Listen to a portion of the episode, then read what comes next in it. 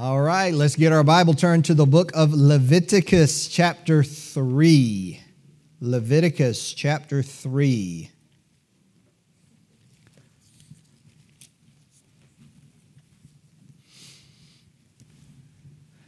Just for a little bit of review, we've gone over two of the, how many offerings are there? Sacrifices? Two of the five. Two of the five. Very good, Ben.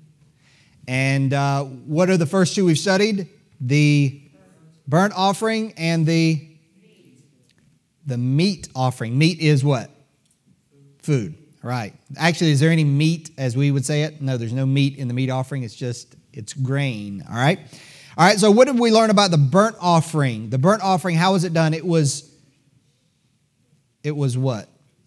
Consumed. It was the entire animal was consumed. And what did that symbolize? What, what did that represent or foreshadow?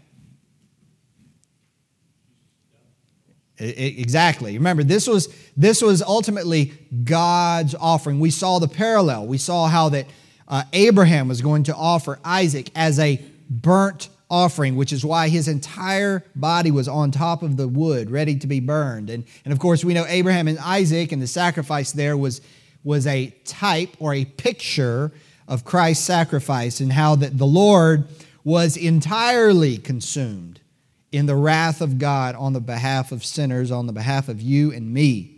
And so that's the burnt offering. And then we also uh, saw the meat offering. It is the only one of the five offerings that does not involve blood. Right, exactly. And it represents what?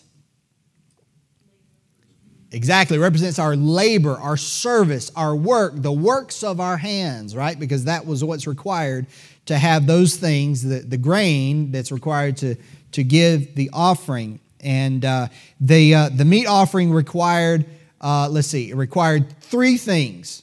Anybody remember? Three things in addition to the, to the, the grain or the flour. What were they? Oil, symbolizing the Spirit of God.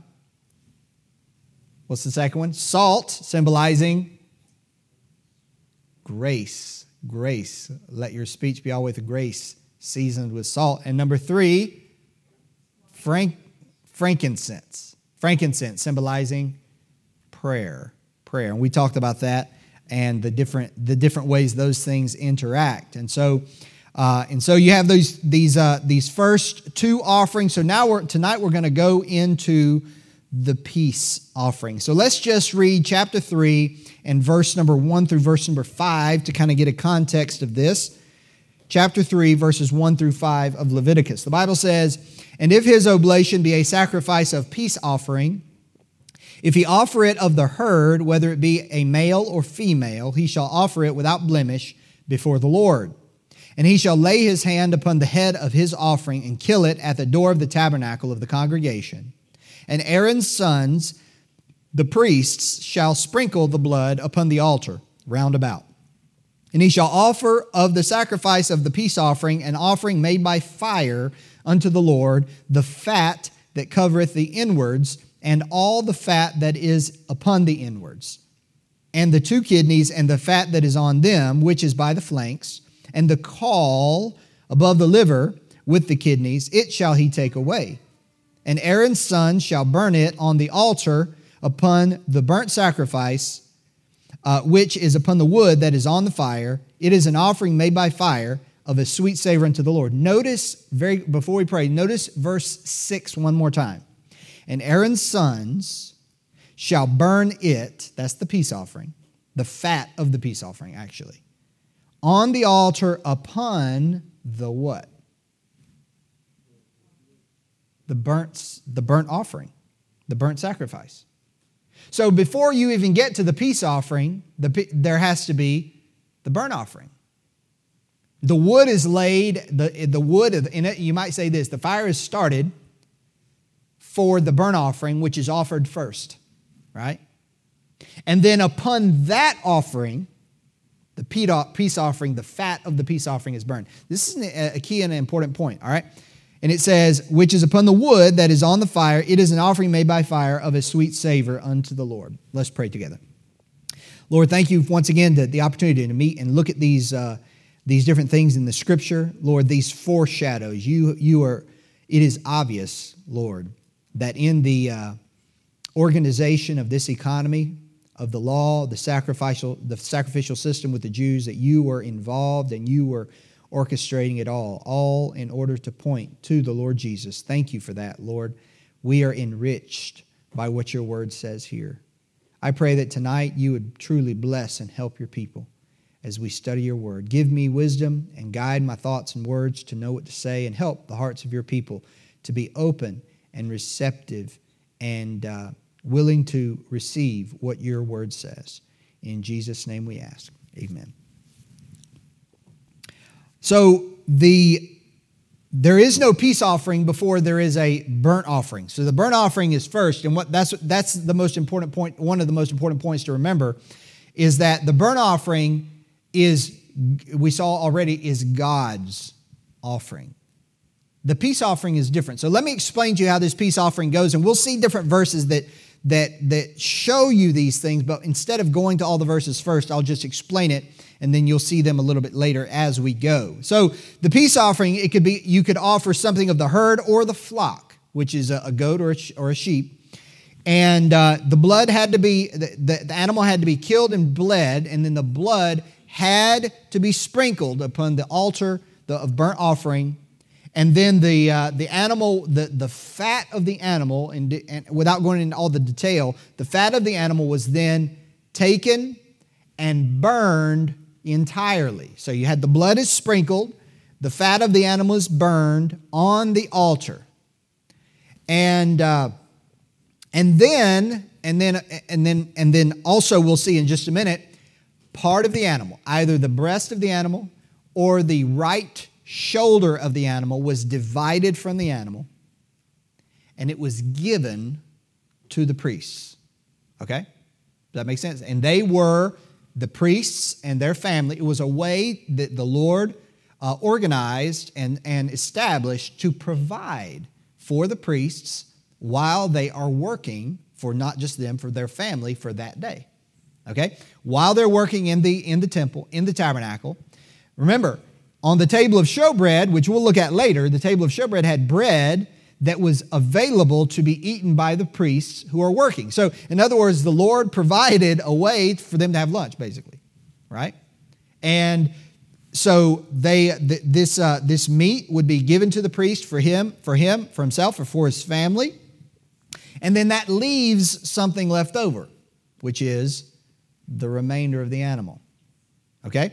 Now let's look at these verses very quickly. Look at verse number Look at chapter 7 of Leviticus, chapter 7.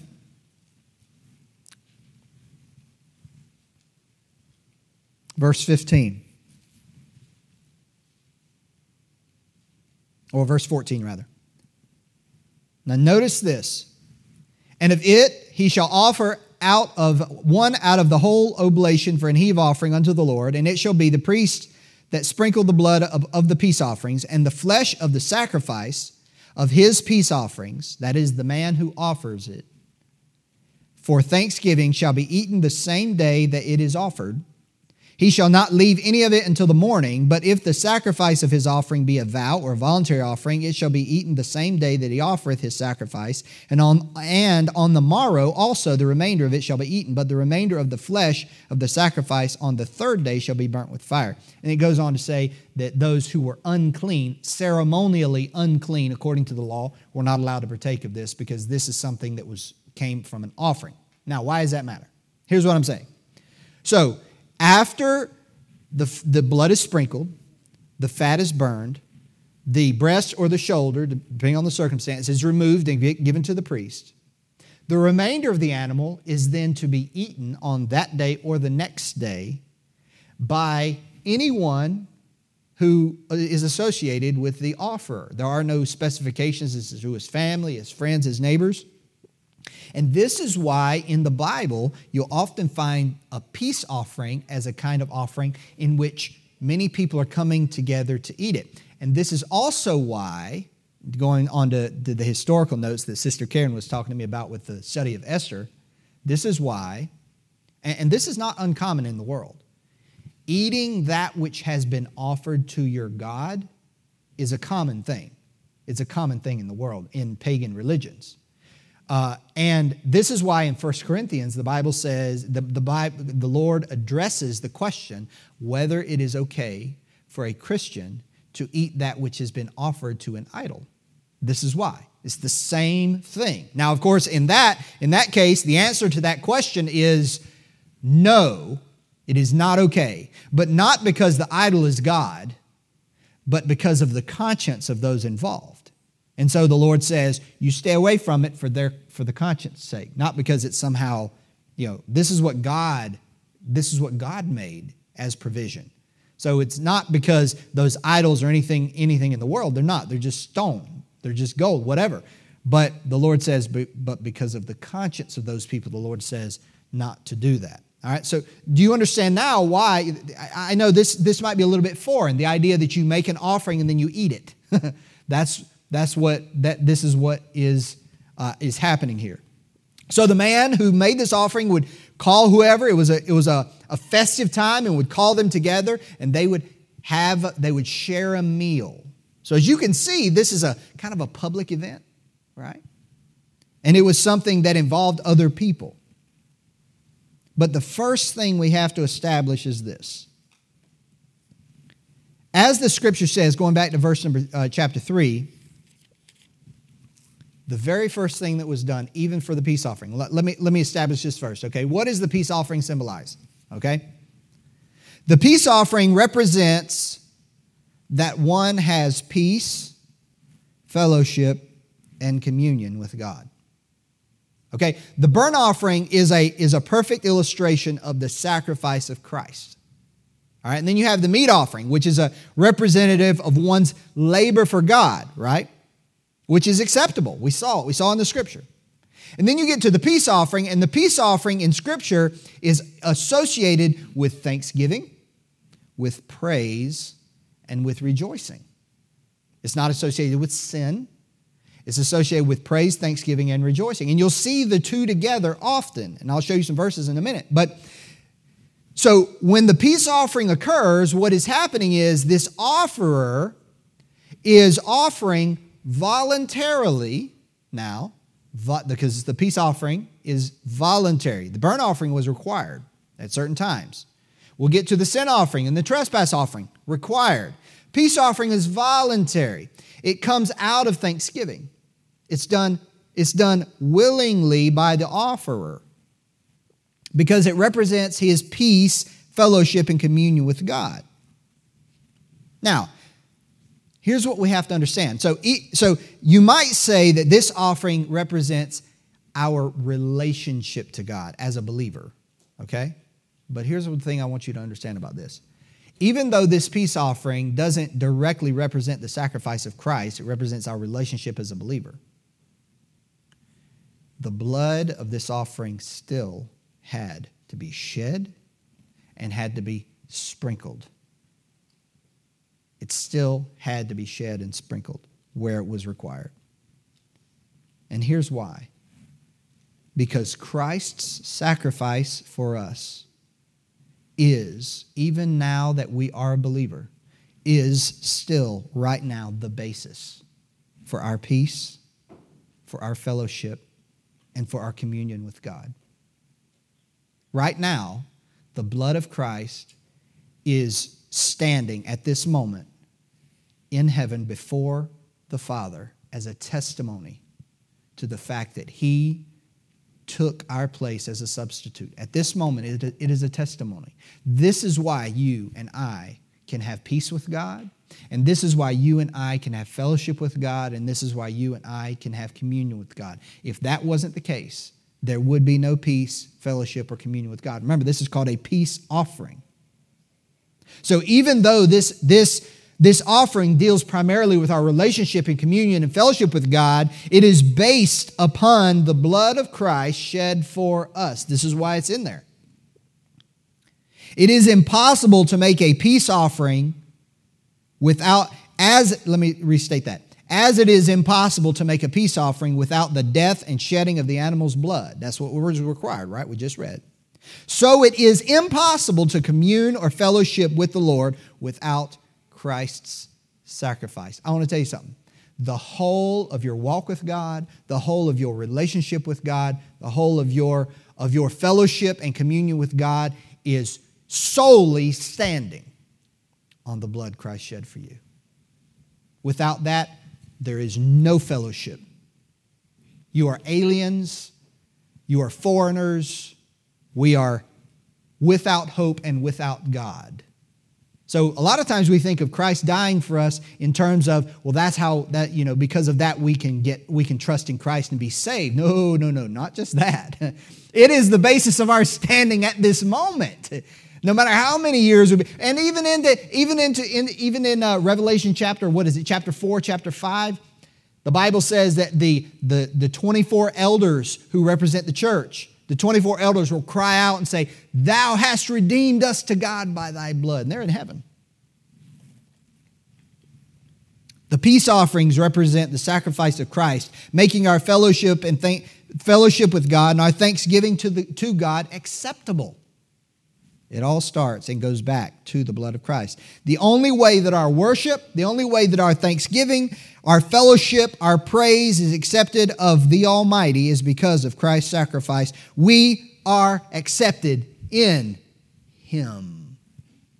That's the key.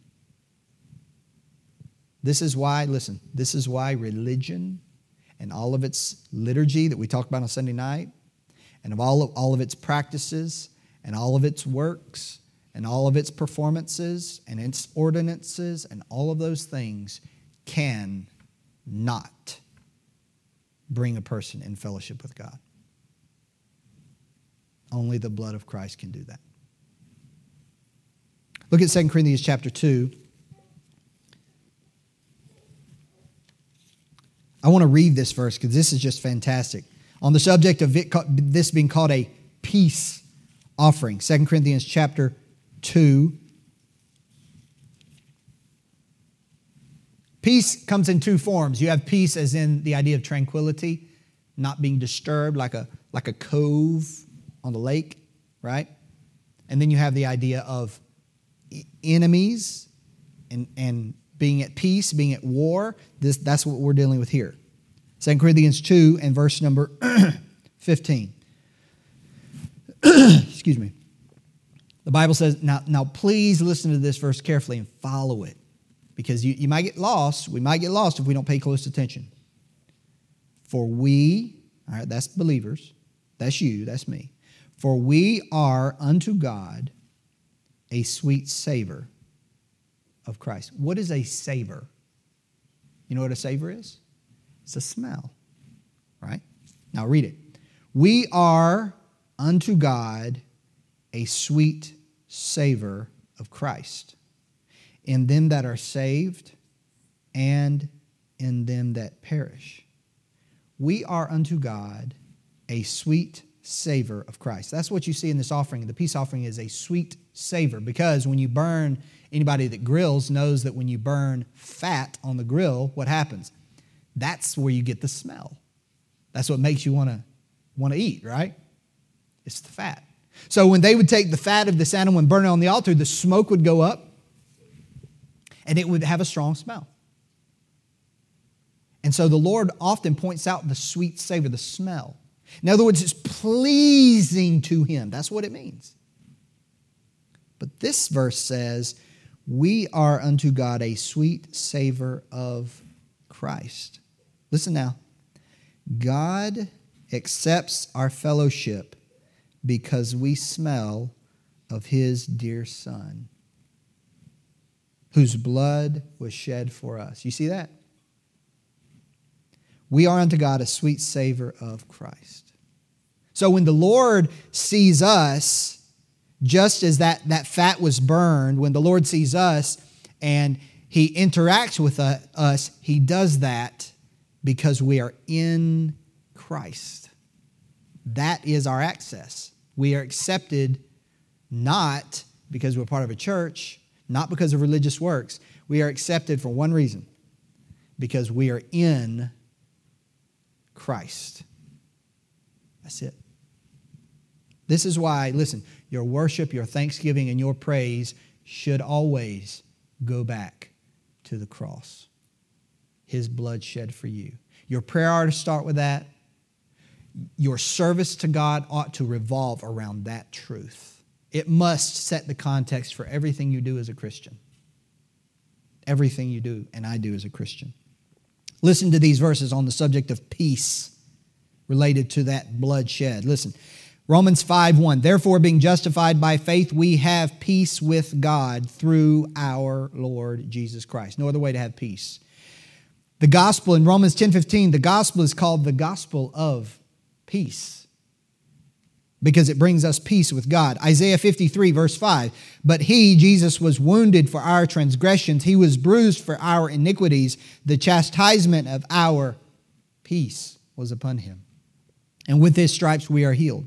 Ephesians 2 13 through 14 say this But now in Christ Jesus, ye who sometimes were far off are made nigh by the blood of Christ. For he is our peace. Jesus is our peace.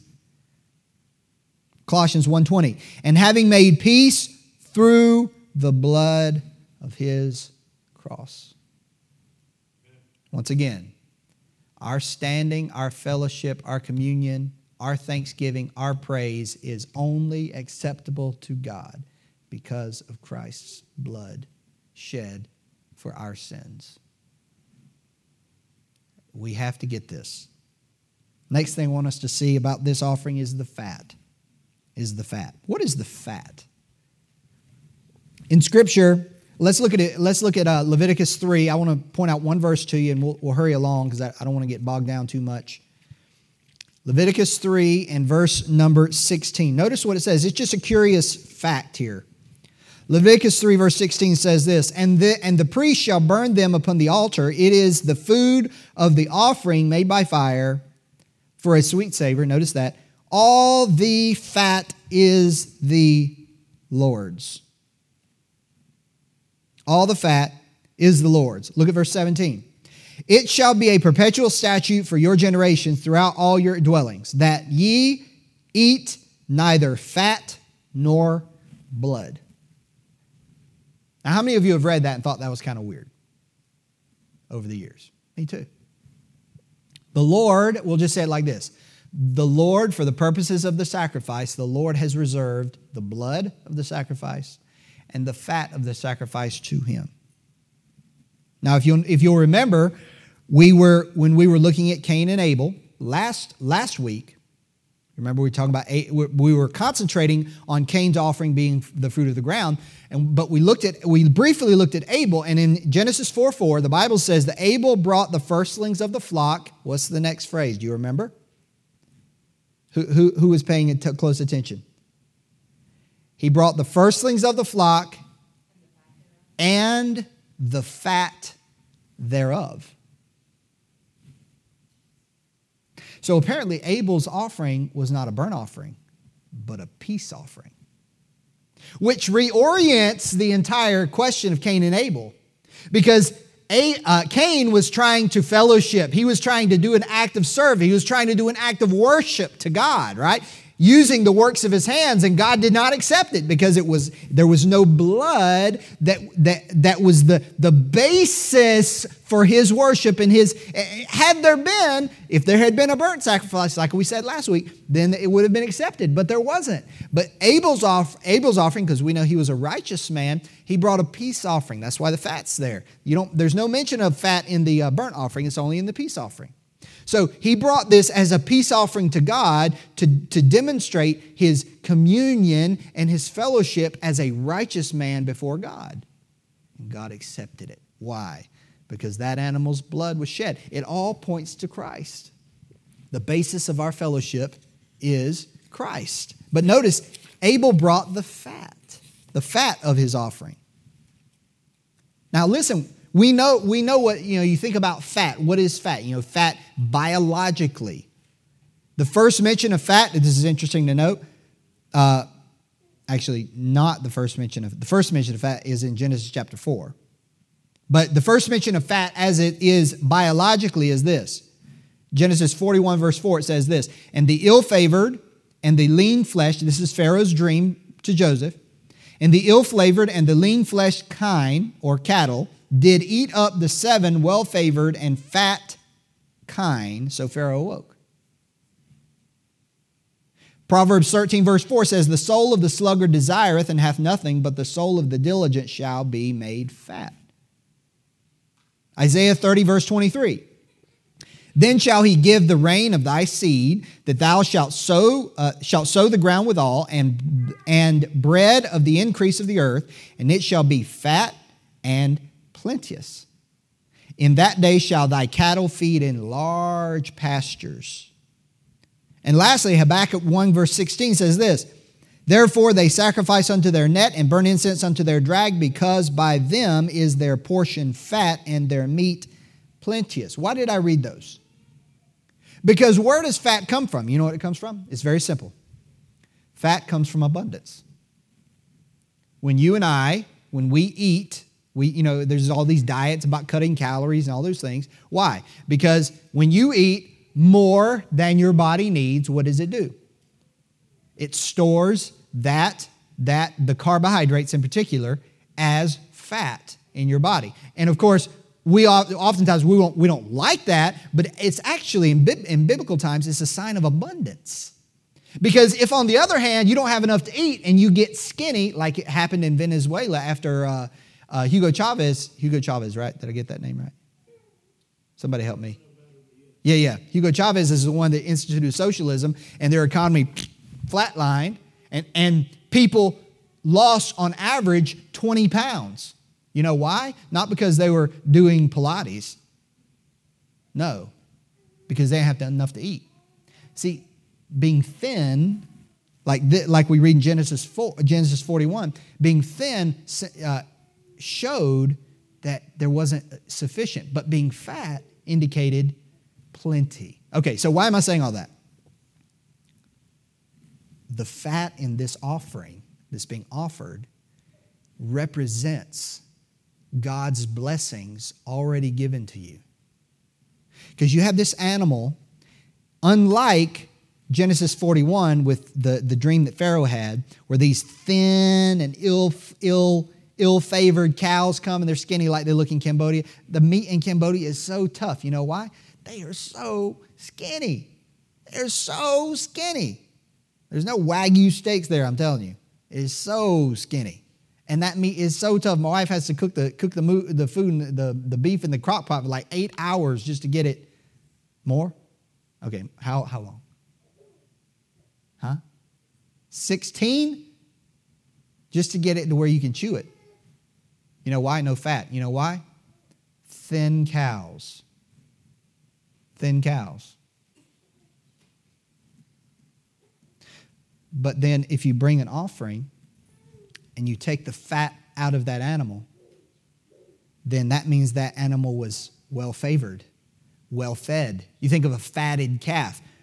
It's the fat itself symbolizes prosperity, blessings, abundance that God has given to you in that animal. Do you see the picture here? That remember that the, the aspect of fat.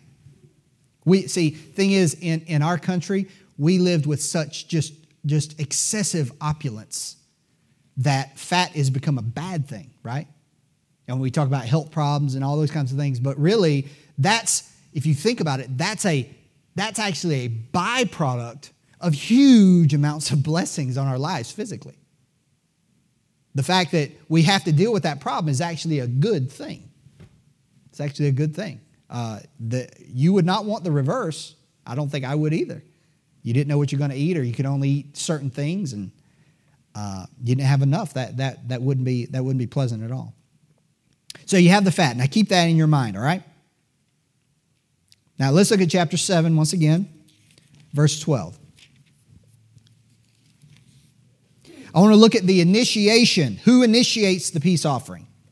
Chapter 7 verse 12 says this. We already read part of it but i want to read it again. Verse 11 says, And this is the law of the sacrifice of peace offerings, which he shall offer unto the Lord. If he offer it for a thanksgiving, Then he shall offer it with the sacrifice of thanksgiving, unleavened cakes. And he goes on to say that. Then drop down to verse number 15. And the flesh of the sacrifice of his peace offerings for thanksgiving shall be eaten the same day that it is offered. He shall not leave any of it until the morning. But if the sacrifice of his offering be a vow or a voluntary offering, it shall be eaten the same day. Listed in those two verses were three ways to initiate this offering. Number one, thanksgiving. Number two, a vow. Number three, a voluntary offering. So, what you see here is that the peace offering was voluntary. It was done, you think of a thanksgiving offering. The peace offering was done as a response to the goodness of God in a person's life. They recognized God had been good and had blessed them. And in response, in answer to that goodness, they, they gave this offering. It was a way to express one's thanksgiving and praise to God in a tangible action. But even still, there were guidelines. And not, you know, we have this idea in our world that you know somehow if I'm do if I want to do anything or offer anything to God, then it's just whatever I want. No, no, no, no. God had God had ways a way to do it. The peace offering in general was not compulsory. It was a response. It was freely offered. Now look at look at Leviticus 22. We're going to jump around a few verses here in the next little bit, but I, I really want you to get this. Leviticus 22, verse 29.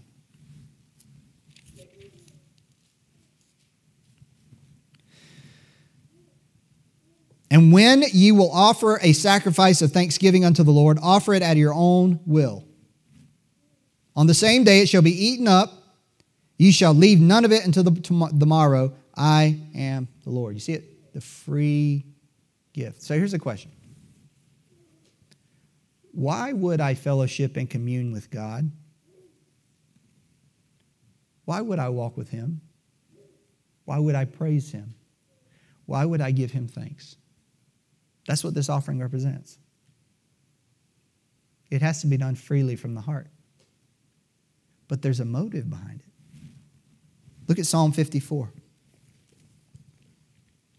Psalm 54.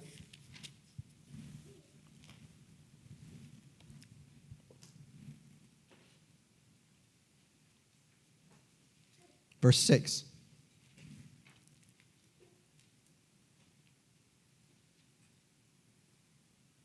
Psalm 54, verse 6 says this I will freely sacrifice unto thee.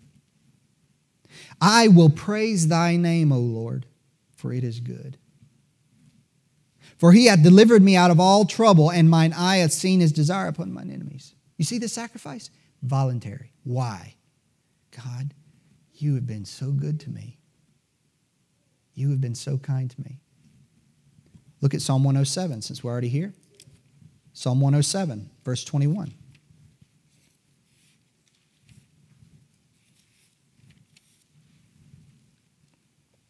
This is a very familiar psalm, has the, the re- repeated refrains. Verse 21, Psalm 107, verse 21 says this Oh, that men would praise the Lord for his goodness and for his wonderful works to the children of men, and let them sacrifice the sacrifices of thanksgiving and declare his works with rejoicing. Listen, do you know why we have such a hard time fellowshipping with God? Giving praise to God, singing praise to God with our heart, communing with God on a daily basis? Do you know why? Because there's no thanksgiving. There's no recognition of God's goodness. We are blind to it. See, God's goodness, the abundance He gives us, not just physically, but spiritually, is supposed to prompt our sacrifice, our communion, our fellowship. It's supposed to be the motive that drives it. And yet we often find it so hard to walk with God, to praise Him, to thank Him. It's, it's, it's, it's like, it's like as, they, as, as they used to say, it's like pulling eye teeth. Why is it so hard? The Christian life is not supposed to be like this. Do you know why? Because we're not paying attention to God's goodness to us. That's why. It's drudgery. Look at Psalm 116. You see, this person, this person, because they were overwhelmed with God's goodness, would say, I've got to do something. And God provided a way, an outlet. You see, you know what they did? They sacrificed. It cost them something, this animal. That was valuable. They brought this animal and said, I'm going to give this to the Lord in public in front of everybody as a peace offering. God, you are good to me. I want to commune with you. And they gave it, and, it, and, and well, I'm getting ahead of myself. All right. Psalm 116, verse 17. I will offer to thee the sacrifice of thanksgiving and will call upon the name of the Lord. I will pay my vows. We saw that in Leviticus unto the Lord now in the presence of all his people. Notice the presence of all the people. In the courts of the Lord's house, in the midst of thee, O Jerusalem, praise ye the Lord. Why is it so hard for us to praise the Lord? Look at Deuteronomy chapter 12. Deuteronomy chapter 12.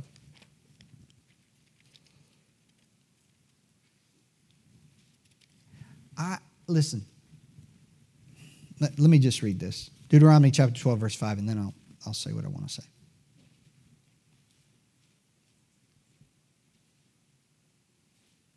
Chapter 12, verse 5. But unto the place which the Lord your God shall choose out of all your tribes to put his name there, even unto his habitation shall ye seek, and thither thou shalt come and hither and thither ye shall talking about Jerusalem now.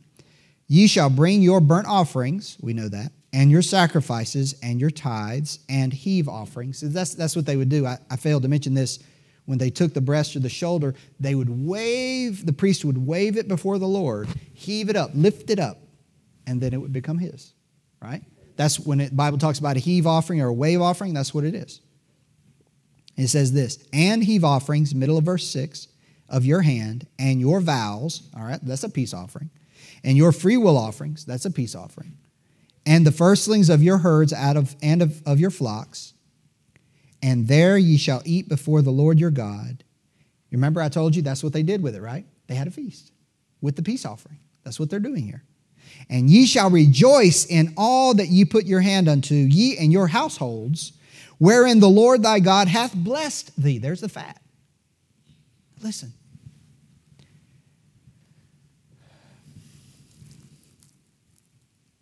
On Sunday morning, I talked about, we talked about Apollos and how he was a diligent man.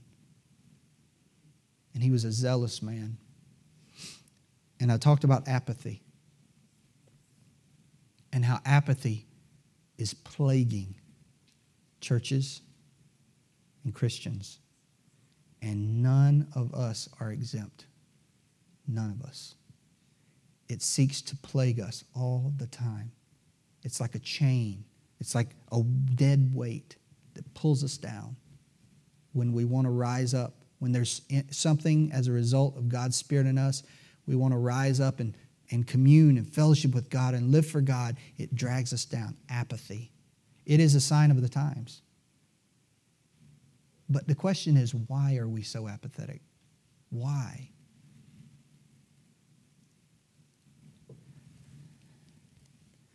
We're apathetic because we have lost sight of what God has done for us.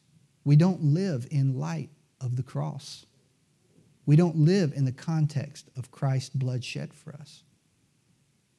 That's not a significant truth to us. And because it's not, there's no response. It's just humdrum. Yeah, I've known this my whole life. The peace offering was a response of joy, of praise, of thanksgiving, or even of a vow. Dedication to God. It was a response of communion. Why? God did it first.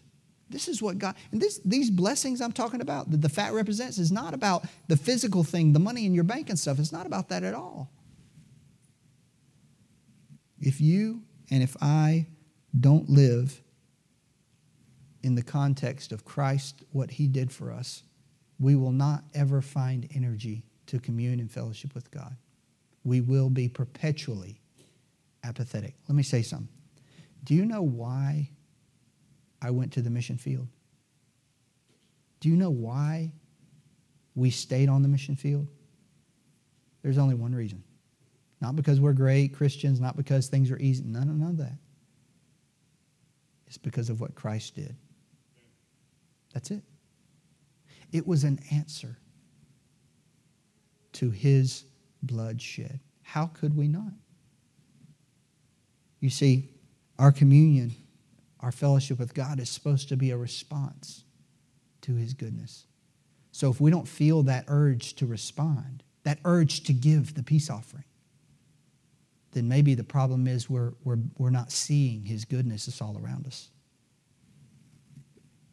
The last thing I want to point out, we'll be done. I talked about how that the wave breast and the heave shoulder parts of the animals will be given to the priest after it was lifted up to God. And then we talked about what they did after that with the remainder of the animal. They would have a, have a meal, a feast. They might call their family, their friends, their neighbors. It was, a, it was an opportunity. And of course, when you have a, a meal, someone's bound to say, What is the occasion of this sacrifice? And what's the offer going to say? I was just thinking about how abundantly blessed I am. I was thinking about what God has done for me, how He saved us out of Egypt, and how He provides, and He's given us so much rain this year, and it has helped us, and we just have abundance. And our kids are healthy, and we haven't had much sickness, and I have a new baby. And we say, as New Testament Christians, and Christ died for me, and He sustains me, and I have His Spirit and He keeps me from sin. And He provides all the material things that I need. And I have the opportunity to serve Him. And He saved me from death and from the lake of fire. That is the occasion of this offering. This is why I brought it. And this is why we're having this meal. You see, similar to the meat offering, this offering did not just benefit the offerer, it benefited others who were touched by the communion of this person and the fellowship of this person with God. It affected them too. It supplied for the priest's needs. It was an opportunity to rejoice with others who came to this meal. In this way, your communion and my communion, our communion and fellowship and thanksgiving and praise to God, further benefits those around us. It has extensions beyond just our life. When we are prospering in our fellowship with the Lord, it is a positive influence and effect upon everybody around us, our family, our kids, our grandkids, our church, our spouse. That's what this offering was voluntarily given. An answer Lord, you have been good to me. How can I not but walk with you and live for you? And you know what? I know you are just like me. Sometimes you wake up in the morning and you don't feel like walking with God. I know that. But it's at that time that we have to think, Lord, what did you do for me? What did you do for me? And when you think upon all the things that God has done, most importantly, the cross, Christ taking our place, there will come up a reason in you to give this sacrifice of a peace offering. Let's pray.